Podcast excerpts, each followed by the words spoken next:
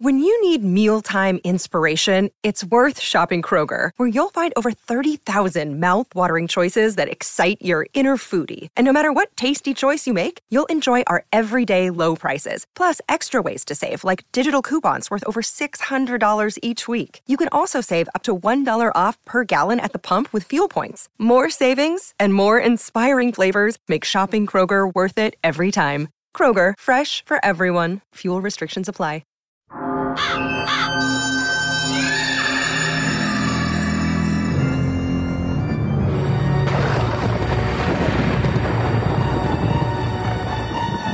Welcome to Fright School. Are you ready? Class is in session.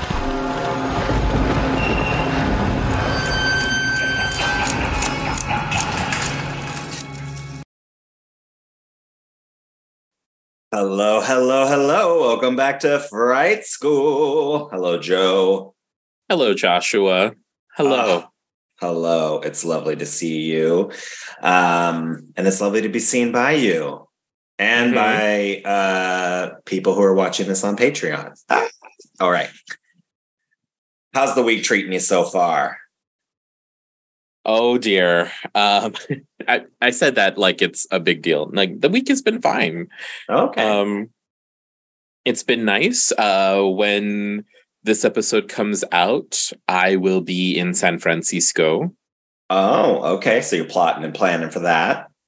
Yes, plotting and planning, plotting and planning and scheming and dreaming. Excellent. Well, that'll be lovely for you. Yeah. I Thank assume you. if it's not like you're going there for, you know, some nefarious reason, I'm just assuming it's a good reason to travel. Well, I, well, I mean, you know, if even if it was a nefarious reason, Joshua, it would still be lovely for me because I would be the mastermind. I see. I see. I see. Um, well, good for you. I I love to travel. Just put that out there. You had such a to get on a plane and go somewhere is lovely. you had such so a wistful look when you like looked off into the distance. You said that like because I actually have a lot of travel coming up. I don't know. I'm insane. I really think that I'm certifiable. So I was looking at my uh, April calendar, mhm, and I'm going to be in Poland from April 13th to the 24th. I landed because of the time difference. It's like I leave Poland at 11 a.m. But Mhm. because of whatever the hours of time difference, I land in LA at like two o'clock or something, 240 and then whatever, a couple hours to to get home to San Diego. And then the very next day, we're going to go see Melissa Etheridge because she's playing a show. And then we're going to go again on Wednesday because she's doing two shows um, at the Belly Up here in San Diego. And so we're like, well, fuck it. We might as well buy for both. And then a couple days later, I'm in LA for another concert. And then like a week later, we're in Romania. So I don't know what my brain, I don't know what it's going to be doing, but I was just looking at my like list of everything that I have going on. And I'm just like, I am, I'm in, I'm insane. I might be, you know, I'm worried. What if I, what if I'm already too old for this shit? what happens if my body's like, I'm just like having this, some kind of weird out of body experience. So, and I have to say, I do have to say, it's not my fault though, because I told the Sam Squanch, I was like, you know, I'm supposed to get in on the 24th. So let's not, we'll skip the Tuesday show and we'll just do Wednesday. That would kind of give me a day to like hang out. Plus, in case something happens with my flight, you know, I get in late. He goes, no, you'll be all right. And I wasn't Wow. going to let him go by himself. So certainly. I did not expect that. yeah, um, he, he's like become more of an addict than me. So, hey, Um, what are you it's so do? it's so funny actually. You said that going going by himself because um, so I'm planning my uh, I'm planning my birthday party like I'm fucking Mm. Mamie Eisenhower like planning my Mhm. I'm planning my birthday party. Josephine Eisenhower. Uh-huh. yes Or Mamie And, Joe. Can I um, call you Mamie Joe from now on? yes. Oh my god, that would be that actually is a cute nickname. It's like Mamie Joe. Um, and uh, uh, this year, what I want to do is I want to um, I want to do like a dinner at my house. Uh, have my parents cook our food for people and you know have them meet friends that they've never met before I, I realize that there's like people they hear me talk about all the time and it was so nice to um have you and the sam squanch come over for christmas I was like, oh, what if they met the other fags? The, sorry, what if they met? I might have to cut that out. What if they met the other gays that I know? Um, and so uh, it's going to happen on my birthday, but you are not going to be here. You're going to be in Polonia yeah. in, for my birthday. And my mom was like, well, Jeffrey's going to be alone. Shouldn't he come over and have dinner? And I was like, you would think, but they are a package. Um, maybe I can I, tempt him with a prime rib. I think food will definitely get him over there. So you should certainly invite him. Um, I wouldn't, I, I would say there's always a 50% chance of a show. okay. a show up, you know, um, or probably actually less. I'm not sure what the uh, percentage of like Bigfoot photos there are to attempts at getting a Bigfoot photo. but whatever the percentage yeah. of that is, is is the likelihood that he'll come on his own. yeah, because like that's such an interesting thing, right? Because like most Bigfoot photos, you're not setting out to find Bigfoot. Right. Well, some people are though. So I don't know. I'm not exactly sure what I meant by that. I mean, I kind of am sure, but I didn't like phrase it right because we we write this uh on the fly. So yeah. meaning not at all. Um did you watch SNL this past week? I did. I did. Little Pedro Pascal was on there, our, our yeah. uh, internet's uh, daddy, I guess. I was very lost in that whole sketch about um, eating it up and whatnot. The what is it? Uh, Daddy fan and mommy. Cams? Yeah, the fan cam. Oh thing. yeah, the fan cam. Um, I was very excited to see Sarah Paulson. I guess they're really good friends, so she like stopped by to like pop up on the show with them. and that was really the only reason. I had no idea, but that's what my internet research. Uh, gave me was that they're just really close. So I decided like, to come be mommy.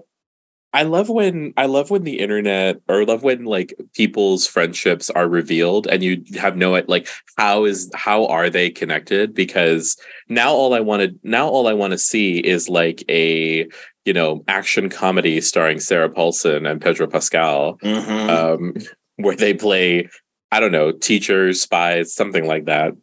Yeah yeah but I want it to be like she's like awesome serious spy and he's like totally inept Yes, like he's he's like a he's like a sheriff or something in a small town. Yeah, just something that like yeah, exactly. Like just kind of undermines it. Sort of like when we were talking about like Big Trouble in Little China, like the star of the movie mm-hmm. is actually like the sidekick.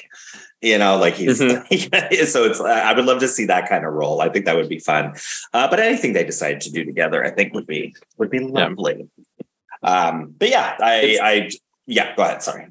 Oh no, I was gonna say like their their friendship is like what I think it, it's it's the kind of friendship like Robin Williams and Christopher Reeve, right? Like mm. Mrs. Doubtfire and Superman. Like you would never think that they were together, but they were they were roommates at Juilliard. So uh, like I had no idea. How interesting. Yeah. Thank you, Joe, bringing the You're knowledge. Welcome.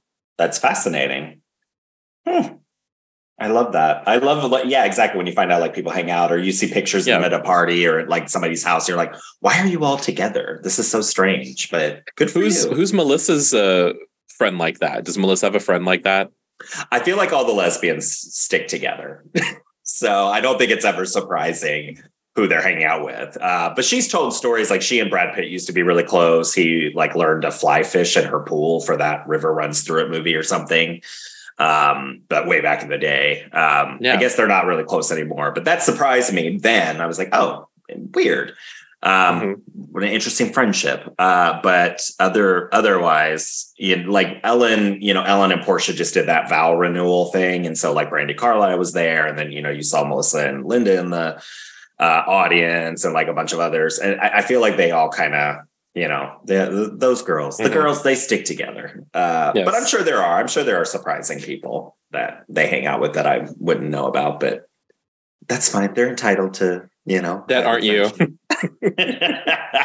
everyone's entitled to interiority yes exactly um, but yeah, I really enjoyed uh, the SNL. The Pedro, I thought he did a really good job. Um, SNL sometimes, like, just I don't know. Sometimes it can be really be on the struggle bus uh, for me um, personally. Um, mm-hmm. I know you and I we've kind of talked a little bit. We've debated that a little bit because of the writers' room, and you know, there it's not as it's not that they're not trying, you know, to to write good comedy, but sometimes I don't know. I'm just out of touch with SNL's brand of comedy. Um, and also most of the music they get on there. Well, not mo- actually, it's been a mix. Um, oh man, Yeah. I, pro- I shouldn't probably say anything because I know little darling, tenderhearted Matt Maddie is listening, and um, I mean, I'm, I'm assuming he's listening. And I he wrote a lovely post about the Coldplay, who I just do not understand. so you should just just skip forward a little so you don't hear me uh, criticizing the Coldplay. Uh, again, everybody's entitled to like love the music they love. It's wonderful. I just, you know, it was so funny because we're watching it and Jeffrey picked up the remote to fast forward. I was like, hold on, hold on, don't fast forward because I'm going to call the shots. Okay. So in about a few seconds, a drum beat, a big drum beat's going to kick in. Boom, drum beat happened. I was like, and just watch. In another couple of seconds, a big choir's going to show up. Of mostly black people, uh, and then that happened. You And did It's just like you did not call that. Yes, yes, I did. I was telling Jeffrey, I was like, don't fast forward because I'm telling you, I'm gonna like call this song because all their songs are this fucking same. Uh, they're like U2 that way, um, especially now. Uh, so yeah, I don't understand it. It's just like Dave Matthew. I don't understand Dave Matthews Band. All their songs sound exactly the same. But you know, to be absolutely fair, uh, you know, when Melissa did her first live and alone show where all of her songs were just on her like acoustic or electric guitar, a lot of the criticism is like all these songs sound the same. So in stride, I do know sometimes, you know, people have a sound, and if it works for you, hey, you just keep remaking that hit.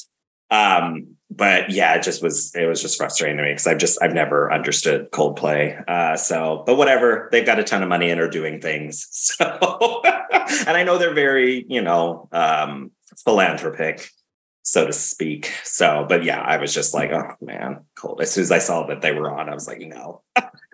They're philan they're philanthropic. Um, Yes, philanthropic, philanthropic. yes, they're philanthropic. Um, yeah, I just called like node for node because I was just like, I know what this is going to be because it's always the same. I think the Yeah. last time they were on SNL was like exactly the same. So, I really loved um I really loved the uh, well done steak. Oh, that shit was hilarious. Yeah, And they were losing it. It reminded me of um, Debbie Downer at Disneyland. yeah, trying to like hold on to it. Do you like a well done steak, Joe? No, absolutely not. Like I, I, I knew we were in for something when the well done steak thing happened. I'm like, oh Jesus H. Yeah, And then- catch up. yelling for ketchup. And um, when when the manager comes out and it's like, oh, because we black, yeah, and and Bowen just died, and I'm like, lost it. Yeah, I also That- lost it too. That shirt he was wearing was incredible. I was like, I really want that. It was like all kinds of different patterns. It was really neat. Um, he, I, I like his sense of style. I also liked him playing the balloon, the Chinese balloon. Uh, Yeah. much, much like his, uh, you know, um, Oscar-worthy performance uh, as the iceberg from Titanic, um, which I think they should go back and give him a 1997 or 98 Oscar for that whenever that movie came out. Um, but yeah, I that it, it was pretty freaking entertaining uh, overall. The Mario Kart Yeah. reimagining that shit was hilarious. I saw so many people saying they would watch that. And I'm like, actually, yeah, I probably if that was a if that was a show, I would watch that. well, it, well, it. I was listening to another podcast where they asked what is this what is the link between The Last of Us and Super Mario, besides the fact that they're both video games, and it's because they both have mushrooms. They're both dealing Right. with fungus. yeah, it was kind of it was very it was very smart. I was like, okay, this is cool. This I I, I get where they're going with this. And again, I wish I wish that was a show. um, gosh, what else? What are you watching? Are you watching anything new? Not yet. I, I wrapped up my Glow uh rewatch, which of course was again depressing because I wish there was more Glow. And Kate Nash actually this week on Twitter or last week on Twitter, um, she played Britannica on the show, uh, released a bunch of like a, a little group of uh behind the scenes because they had started filming season four. So they were in Mhm. production when COVID shut it down and they thought they were going to delay and then they just canceled it. So there were photos and stuff taken. So she shared some and it just kind of reignited that like, oh, man, they had set up and, and in watching it, it's like I could kind of see like they hinted at a few things now that I've seen it a couple times where I'm like, oh, I bet such and such was going to do this. And like maybe they were going to explore this thing with that character. And so you kind of, it's just like, man, I wish we had a, a close, you know, a way to kind of close it up. Cause the real history of Glow is is really tragic. And there's a lot of like, um, I mean, there's a lot of amazing stories in it, and a lot of like, like incredible firsts for like women. Mm-hmm. Uh, but mm-hmm. at the mm-hmm. same time, you know, that kind of wrestling is really, regardless of how staged or not it is, they're throwing themselves around. So there was a lot of injuries and a lot of lifelong devastating effects to them. Uh, so I just, I really wish it had gotten the ending that it, it deserved. So that's what I mostly watched this week when I wasn't watching uh, Holocaust documentaries for my class. Um, along with other, you know, videos for class, and then uh, I can't talk about it because we're gonna be on over on the Patreon show, but I'm gonna be starting that this probably this weekend. Yes, yes. So um I um I watched uh I recently watched uh from the beginning the Netflix show Kaleidoscope. Oh yeah, that's on my list. I want to see it. What'd you think? I well, it's lovely. As a heist movie it's lovely. Or as a heist uh, series it's it's very very well done. Yeah. I'm kind of sad that it is uh, over because well not that it's i mean they could very well get a season two and they kind of yeah. set it up so that way you're you know kind of looking for a season two. Um, but dear listener if you're not familiar with kaleidoscope it, the point of it is that it's a heist film but in kind of the vein of like Pulp Fiction, Reservoir Dogs, it's told non-linearly. So yeah. uh, the seven episodes can all be watched in different and in, various orders. Yeah, um, I saw a list of different ways to watch it. Like there was like a chronological version or like all these other, mm-hmm. you know, they had different titles, but I didn't want to get too spoiled. So I didn't read it. Man, the cat, right? Yeah. He's like yelling. Ah, but go ahead. Sorry. No, I was going to say I I chose to watch it chronologically, which was an interesting choice. Um, Is that how it it's already no. listed? Oh, so you had to work to go to go back between the black, the it, red, the pink, the orange, whatever. Yeah. different. Okay. Okay. Yeah, which is I chose to watch it chronologically, which like really it really spoils you from the beginning on a major reveal um, on a ma- on a major reveal but i kind of loved it because it was just like watching one really long movie okay. um, and if you watch it chronologically it's perfectly set up to uh, to have a second season um, i kind of recommend kind of watching it the way that they say to watch it or the way that it is on Netflix. Okay. Because they they give you little bits and pieces here and there of uh, of the reveal. Um, but the but definitely, and Joshua, I I kid you not, this the way to watch it. Definitely do not watch the heist until the very last episode. Okay. Yeah. Well, that's a good like, because they're if you watch it chronologically, you watch there's the heist and then there's two episodes after that. But the way that the heist ends and all of that goes down, I'm just like, oh, it it would have been it would have been so much more impactful to not do it, to not do it that way. Okay. To have had the heist at the end. Well, I'm definitely looking forward to uh, watching it. So um, I appreciate, uh, as always, your your your feedback about uh, a show that you've watched that I haven't. um, all right. Well, uh, any other things before we move on? I think that's all I wanted to talk about. That's it. all right. Well, we will be right back to celebrate 45 years of 1978's Dawn of the Dead.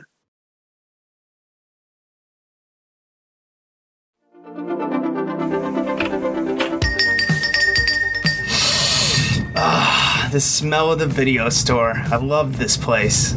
Do you remember when you could just look at the walls of covers? We had to choose just by looking at the cover and reading the crappy synopsis. It was you were leaving with one.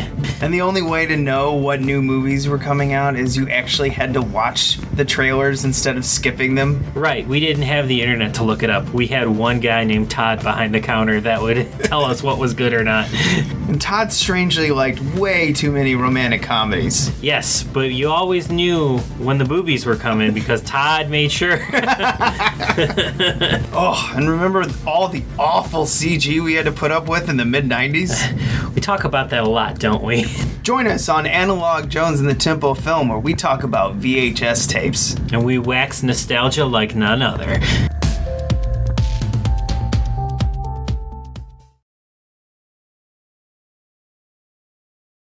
All right, welcome back. So, yes, this week I thought it would be fun because Joe has been doing this deep dive into The Walking Dead and we're watching The Last of Us uh, to take, uh, you know, do an episode on 1978's Dawn of the Dead. So, I do, I guess, probably have to point out that um, Dawn of the Dead was released in Italy in 1978. So I'm considering, you know, the world doesn't revolve around America, people. So I know this is on a lot of lists for next year for its 45th anniversary because it didn't open in America in the United States until April of 1979. But fuck that.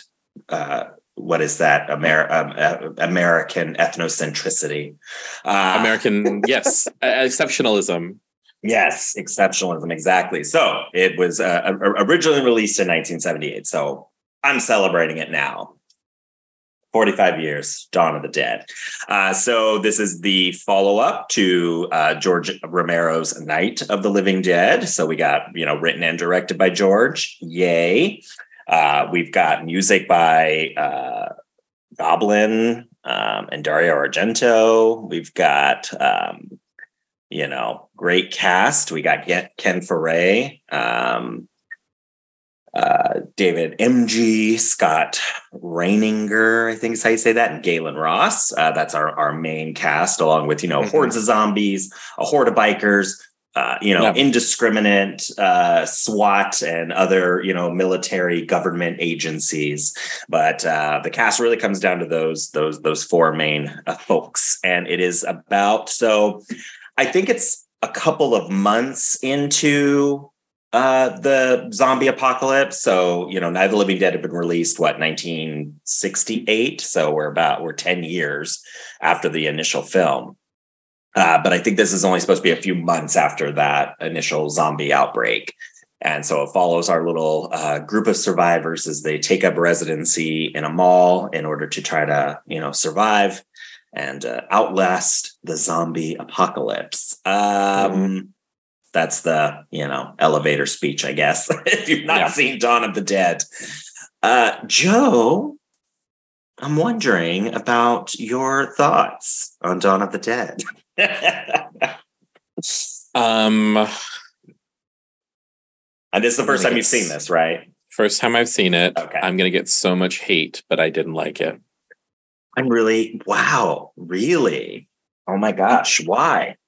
It was slow and I it is uh, long. Yeah, for sure. It, yeah, it's like 2 hours long, but like not just the that but like you see the thing about the thing that I was like hoping for was to have there be more tension and to have either it, it, I, it either needs to be like The Walking Dead or it needs to be like 28 days later. Do you know what I mean? Like there, where there's the fast or the slow, you know, or the, but the, the, the rules of the world need to be defined. The only thing about this that we know that carries over is like destroy the brain, detach it from the body. But I just couldn't, I could not get into it. Like I found myself looking at my phone a lot of the time. I have a feeling that if I we watched it together, because you know, for scheduling purposes, we did not watch. Uh, we had to do homework separately. but I have a feeling that if we watched this together, you would be like yelling at me to take my to to um, put my phone away. Um, Well, to It be fair, that just- happens quite often, which might just be a uh, a function Yeah. of growing up in this like world. Now, I've started putting my phone in like another room. Uh, it's just because it's like it's it's just a it's just a habit. It's not. It might not even have anything to say about the quality of what I'm watching. It's just that. No, it's entirely a habit. and so um, I'm doing it right now. Uh, I'm like, well, I'm putting it on Do Not Disturb. So, but that all being said, though, it's just like I, I it it was like it started off really strange, and then like it slowed down a lot. Like it's like off to the races, and then slows down an insane amount once they get out into the open and when they find the mall, and like I just could not get into it. And I'm really I'm trying to give it a lot of grace, right? I'm trying to give I'm I'm trying not to say that uh that one of the one of the like seminal pieces of like zombie cinema is boring, but um you know it, it I won't I- watch it again. Yeah, that, hey, that's perfectly fine. Um, although uh, you are going to watch the remake uh, at some point, but we'll discuss that later. Um, which you, I don't know, you may end up actually liking the remake, but um, we're definitely going to talk about it in the future because I'm actually excited we're doing this so that we can chat about the remake at some point because I actually really love it. Um, and I mean, yeah, to be fair, I I really like Dawn of the Dead as well. Um, so, uh, surprise, surprise, right? You don't like something, and I do. Hey, it's okay. I feel like that's what the kids would say is our brand, right? Yes, exactly.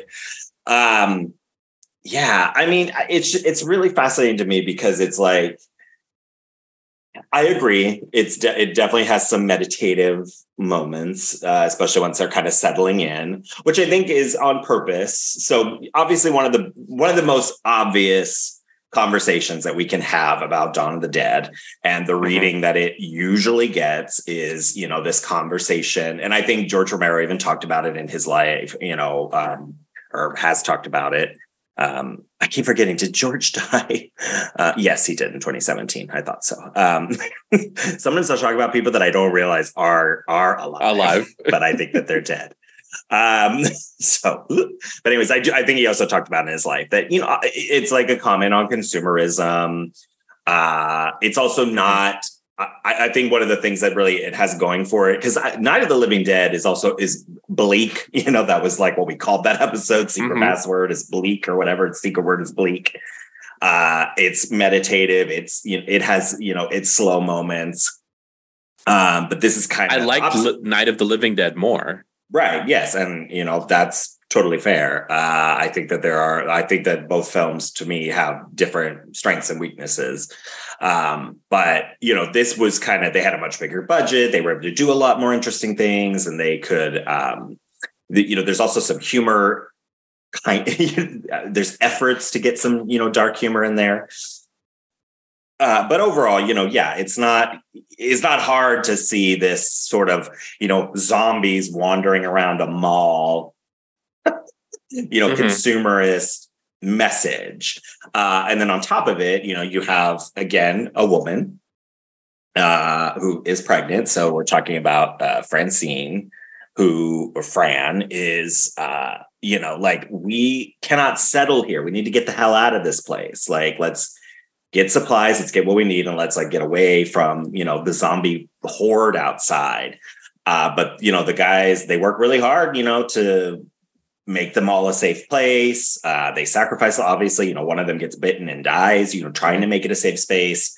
Uh, and they, you know, they really like just want the, there's a part of the, it- there's a part of this that's like when there's an apocalyptic, awful thing that's happening, you know, or in our life, you know, when when something in our life blows up, like you kind of want to curl up and like find those comforts. And like that's sort of what this is about. Like how much normalcy can we build inside this mall? Yeah.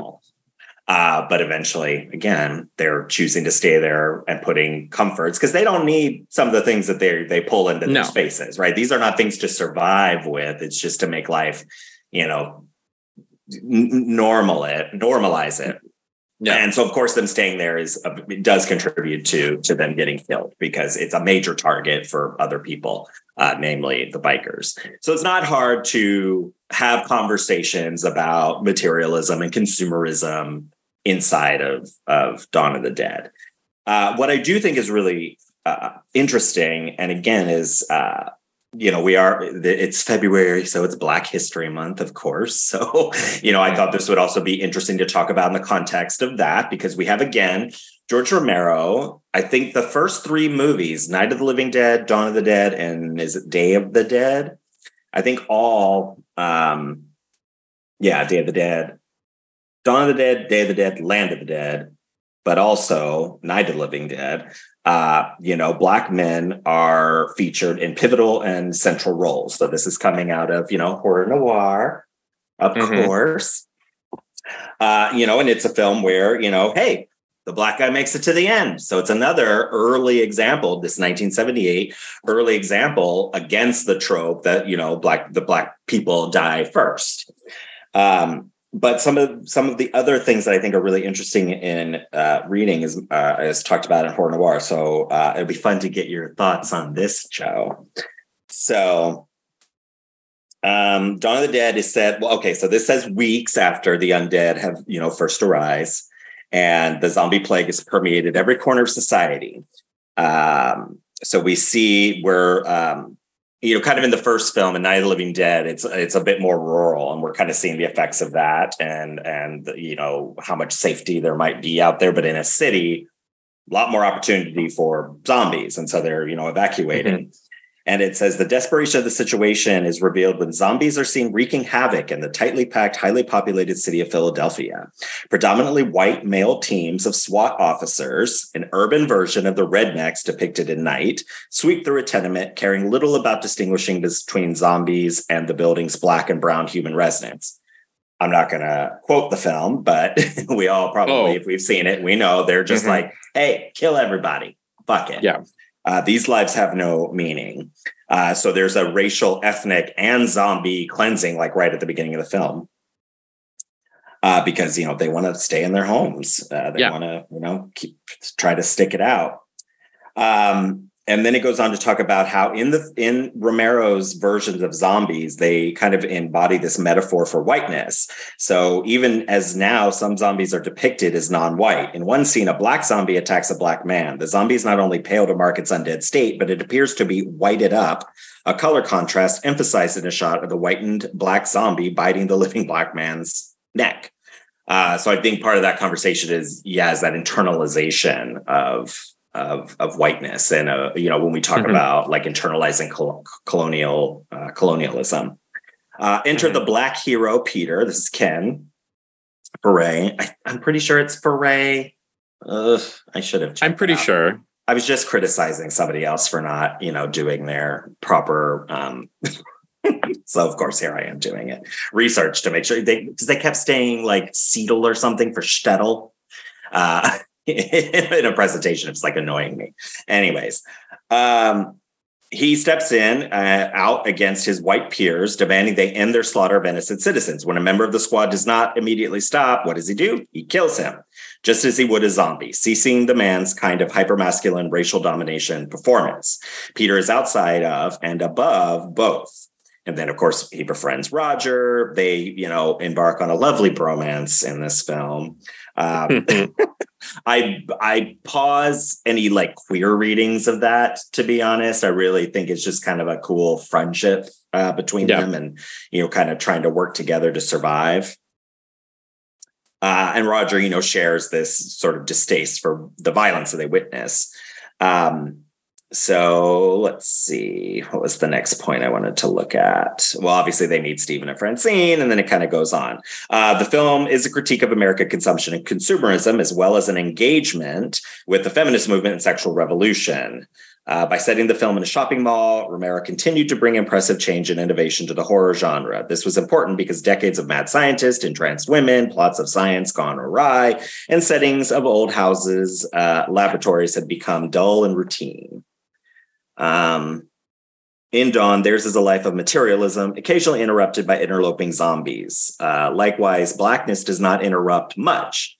Uh, and then she talks about the scene where they go into the gun shop and there's um, like the African tribal drums uh, Mm. music, like kind of this voodoo sort of thing. Um, and uh, it's while the drums and music typically signal voodoo, there are no voodoo zombies here.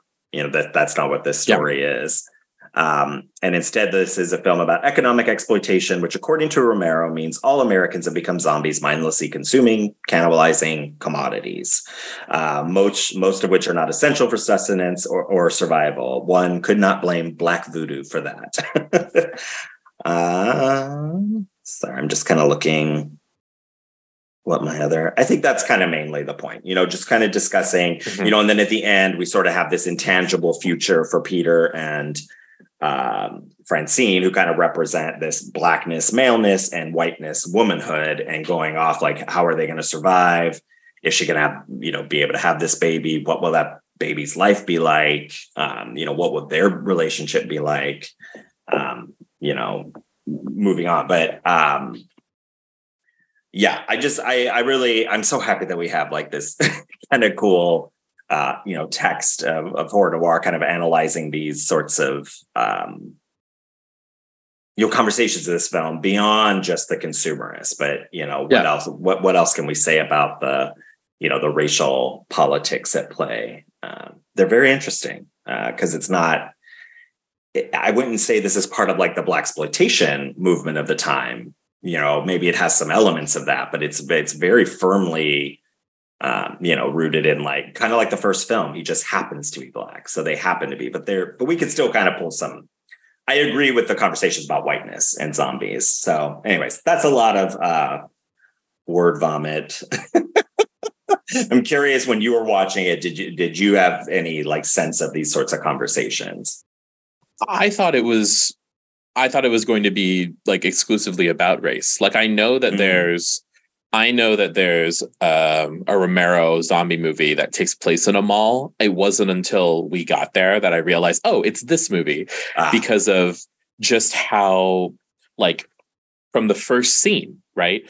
Black host, white expert, right? Telling you Right. about the dead and all of the kind of unrest that's going on and the chaotic the chaotic way that like that all kind of unfolds then immediately going into the next scene at the um is it said that it's a project? No right? Like it's it's not it's not really said that way Yeah, but I think I mean, yeah, I think it can have that sort of reading, especially for the utter like disdain for the the citizens that these that these uh the SWAT team has. And who knows? I mean, maybe if they were all white, it may it could have been the same. But I I don't know. I struggle with thinking that it could be. I, I think that uh, well because i i had to go back a little bit because when right after you know the barrage of racial epithets there's like a, it was like why are they staying in this like hotel right? Like or it, it made it seem as if like why are all these people in this nice building and so in this nice area? Um and so it was really fascinating because i immediately thought like this is a racial this is a racial thing. And then it kind of um I think like it still carries that reading through, but it does lose the thread once we get to the mall, which is like, you know, Romero admits, right? The central crux is about consumerism. And so, and especially like, you know, you were going, what, it's 70, probably was filmed in 77. So, like, it's the late 70s going into the greed of the 80s, right? So, this is where we're in the rise of mall culture and all of those things. And so, which would be yeah. such a, um, such a, uh, signature part of like 80s culture is the you know the death of small business and the and the um the modern piazza that is the mall. And so we i get it but like i honestly would have been i don't and again this is just my bias right? But i would have i would have liked to see him film that kind of dove into that a little bit better.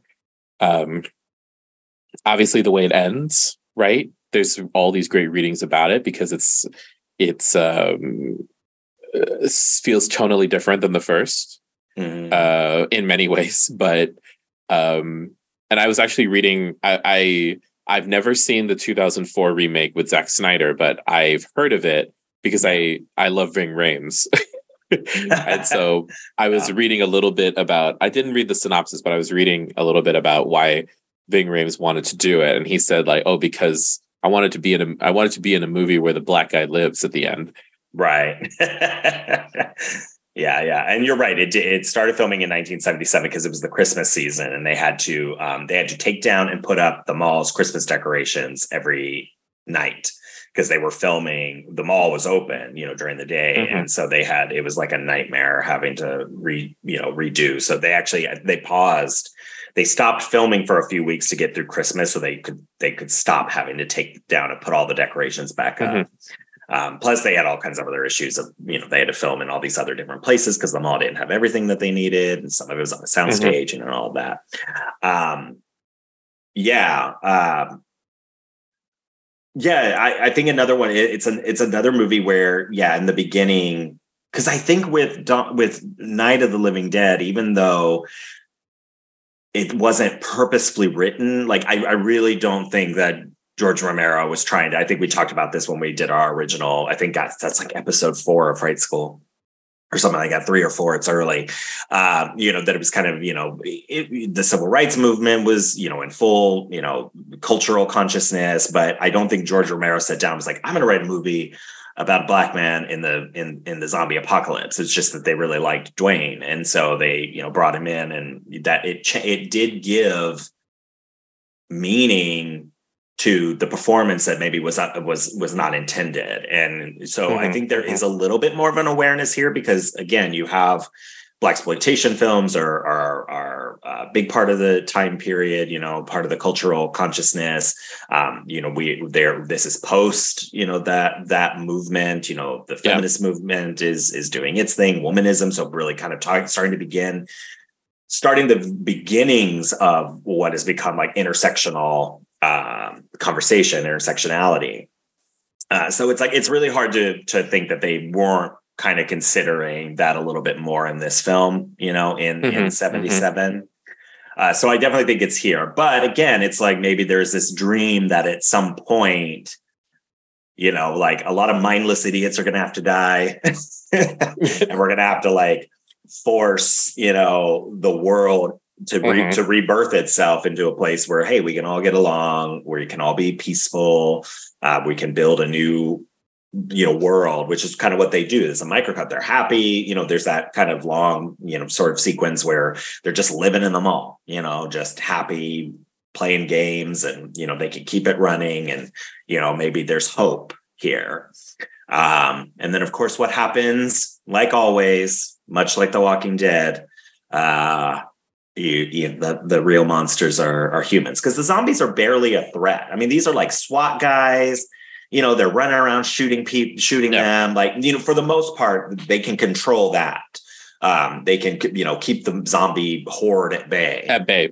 Yeah. but when a bunch of bikers decide to ride through the fucking mall like there's not much control that they have over that except you know to, to go to war with them and then of course that brings down the whole the whole damn uh, place. So yeah i think again this is just a, a, you know a film that is sort of a dissertation on you know man we suck. People suck. Um, Yeah. there's some racial stuff in there. You can't be denied. They use terrible language. There you know there's there is definitely a presence of whiteness in a lot of ways of the suffocating um violent uh Sure. history there.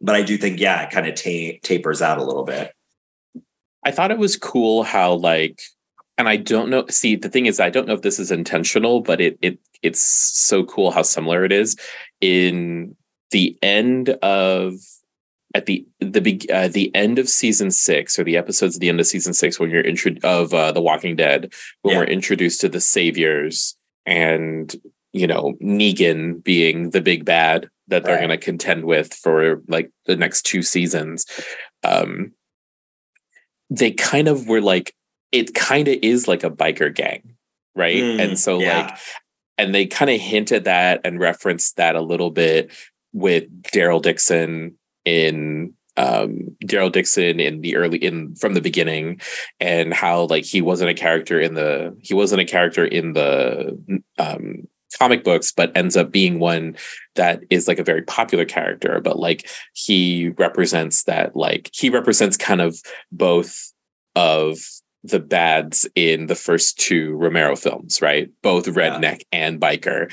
And so seeing how that gets, seeing how like I was feeling that a little bit, and I made had to make sure to write that down because I was like, oh, this is really interesting how the they the bads of and, and it happens it happens fairly often in uh, a couple more times in Walking Dead where like people who look like they're in a gang right? Like biker equals gang. And so but they have like a code and all these things. And and and to your other point it's just like yeah i mean i think we said this i think i said this from the beginning in our um like see that episode that first season of fright school is that we uh, zombie movies I love because they're they say more about humanity than they do about the actual right. like monster. They say more about us and what happens in the absence of, right? And it's interesting seeing it's interesting seeing The Last of Us where like The Last of Us there is some semblance of a government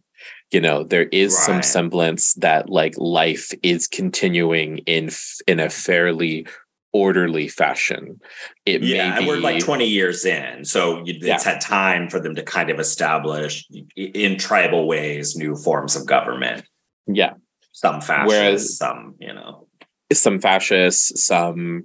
Uh, like you said, very tri- like some tribal factions. There's resistance. You know, there's all of right. those things, and it it is uh, speaking i think the last of us is speaking more to the humanity's capacity for hope more yeah. than despair at this point right it's still early so hope more than despair that's a really good point because i never played the video game i never watched anybody play it i don't really know what happened so i yeah i, I like that i think that's a good that's a good reading i mm-hmm. hope that it yeah. get you know it's kind of nice yeah. to have a hopeful apocalyptic show Whereas like Walking Dead was not afraid to lean into like the utter bleak and despair, like the utter bleakness and um yeah. and despair of it all. And but in that regard, it's just like it it became like you see the survivors going through it, you see the survivors going through it, and then ultimately something happens that breaks them so so much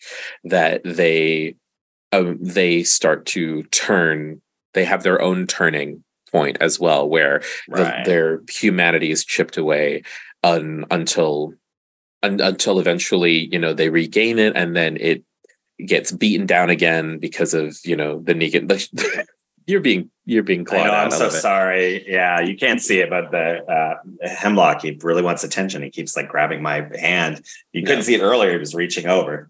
Sorry, keep going.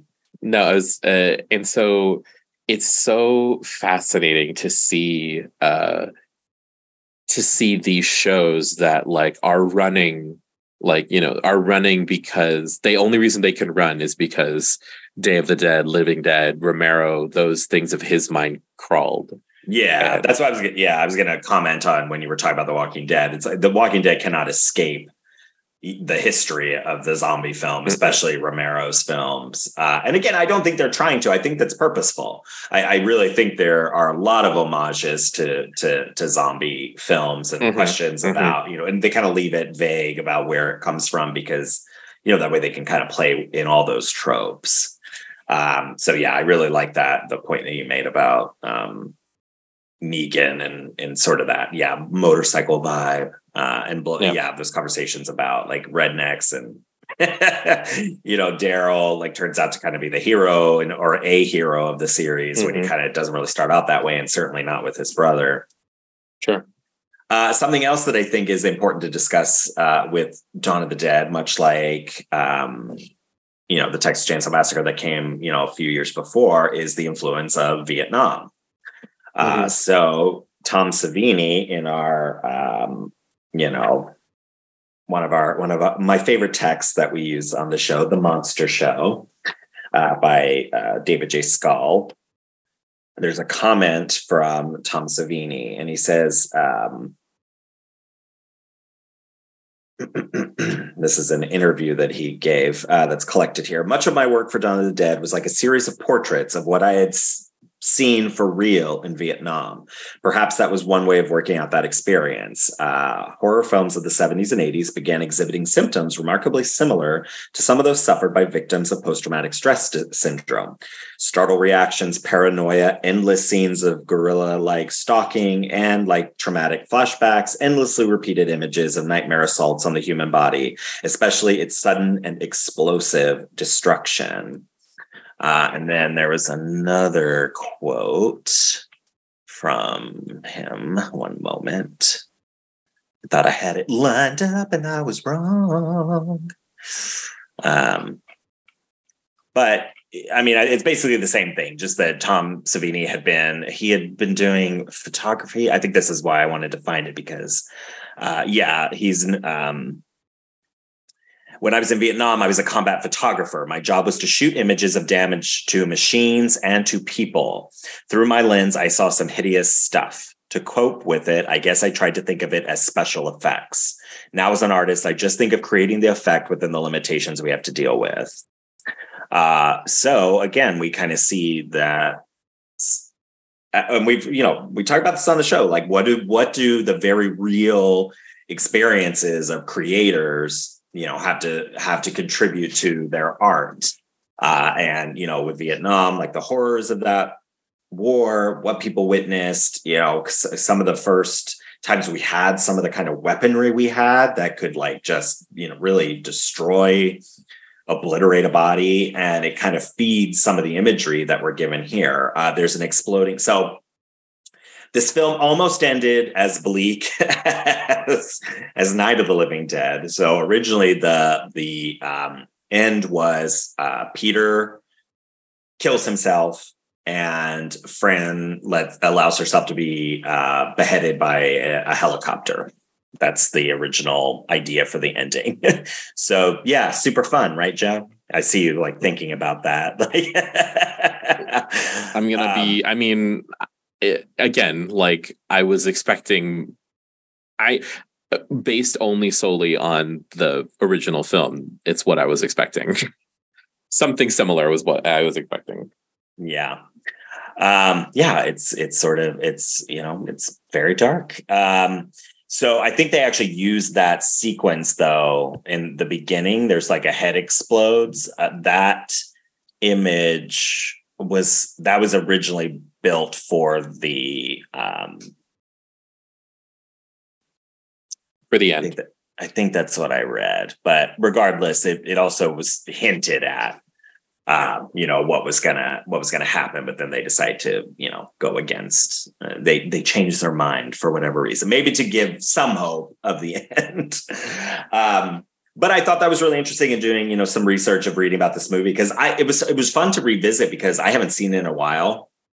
I bought I have like a some DVD re-release they did a bunch of years ago, you know, some special edition. It's got, you know, it's remastered and whatnot. Uh, so it was definitely fun to revisit. But then when I was like researching and thinking, of, you know, and again, we talk about this a lot. We talk about, um, you know, the influence, particularly, you know, kind of that first golden age of Mm-hmm. Well, not the first. There's been several golden ages of horror, but you know, when we look into the 70s and 80s, and you know that influence that Vietnam had, and like the po- politics of the time, the economics of the time, um, you know, they're it's all so present in this film. You know, mm-hmm. regardless mm-hmm. of you know, sort of what we think, it, it it really encapsulates a really you know particular time in our history and you know the people who worked on it had you know some of them have been through you know some really horrifying things and we're able to like contribute that to uh to this film um all right i think that's kind of the main conversation i was going to see if there was I, I think i'd seen some neat little um um well, one, I there there's an article about 10 things that still hold up today. I'm not going to go over all 10 of them. You can look this up, but I do agree. I love the opening scenes. There is an epicness to them. Um, you know, it's satire consumerism, of course, is great. um, it's so over the top. And a lot of the blood, the blood is so the blood and gore is just bonkers fun. I really like the score. I I'm not sure you got the same score that I got because I sent you a YouTube version of it. I I saw a comment. cut. Yeah. I saw a comment about how like it was like it's technically like the first cut. Um, it's before some of the goblin stuff. Like, I'm curious to know. I'm curious to see your version of it to see if the music may have helped because the music did not help me at all. I don't know. The music, it's very strange at times. Um, I don't know if you watch much of the uh, ending credits, but like the ending credits for uh, the version I have, it's very like, dee-dee-dee, dee-dee-dee. it's like up, like as zombies are just milling about them all. Yeah. it like reminds me of the. It reminds me of the song for the Blob at the end of the uh, in the Blob. Oh, right. Yeah. s- Just it's so fun. Like, Yeah. look at us having a good Or like time. whatever happened to Baby Jane. Right. Yes, exactly. Yep. Yep. Yep. Um Yeah, well there we go. You know, if nothing else it gave us a great uh, quote, you know, when there's no more room in hell, the dead will walk the earth. I I that Mhm. I've always thought that was amazing. I remember hearing that for the first time and I, again, I don't remember the first time I saw this movie. I'm pretty sure it was like on some you know, sh- n- me- public television show or whatever, whatever, like Fox. You know, again, I've talked about like movie matinee. I'm sure I saw it in something like that, some highly edited version of it, uh, which again Sure. may color why I I enjoy it because I'm pretty sure I probably saw like a cut for television version that probably moved a little quicker. Um, so I didn't remember it being. Uh, but again, I'm pretty open to a slow movie. So um, Yeah. you know, I don't I don't mind a little bit of meditative uh, ness. Um, but yeah, I do look forward to showing you the remake because I really, really enjoy it. I think it's gotten over over the years. I think it's gotten a little bit of a kinder reading because it was part of that early 2000s, you know, remake palooza. Yeah. know, with everything every week. It was a, it was another remake. Uh, much like now, look at that, 20 years later, and again, Yeah. we're in a remake or a re- requel um, world Palooza. Yeah.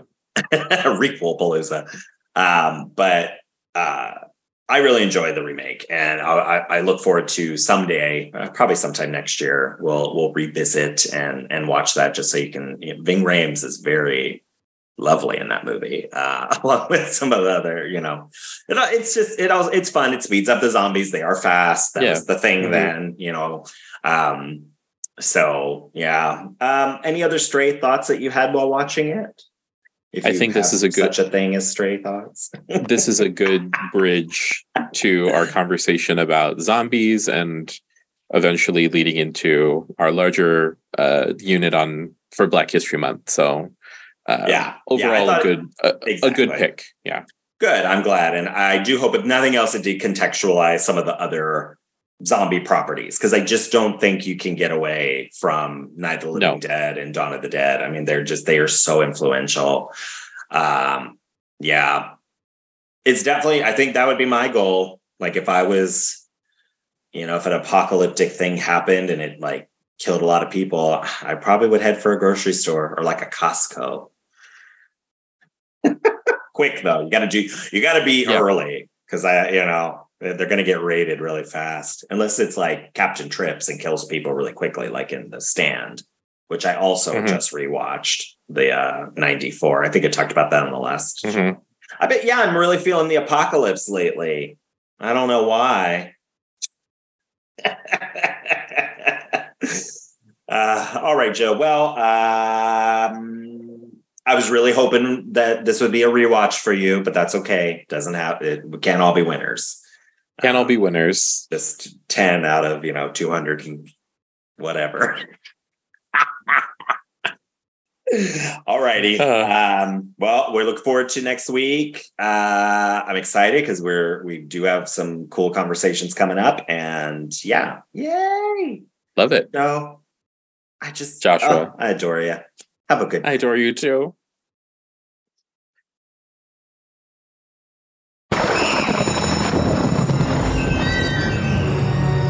Fright School is produced by Joshua Napier and Joe Farron. Our intro was edited by Davy Boy Productions. Our logo was designed by Jamie Channel Guzman. Episodes are edited and engineered by Joe Farron. Fright School is produced in terrifyingly beautiful San Diego, California.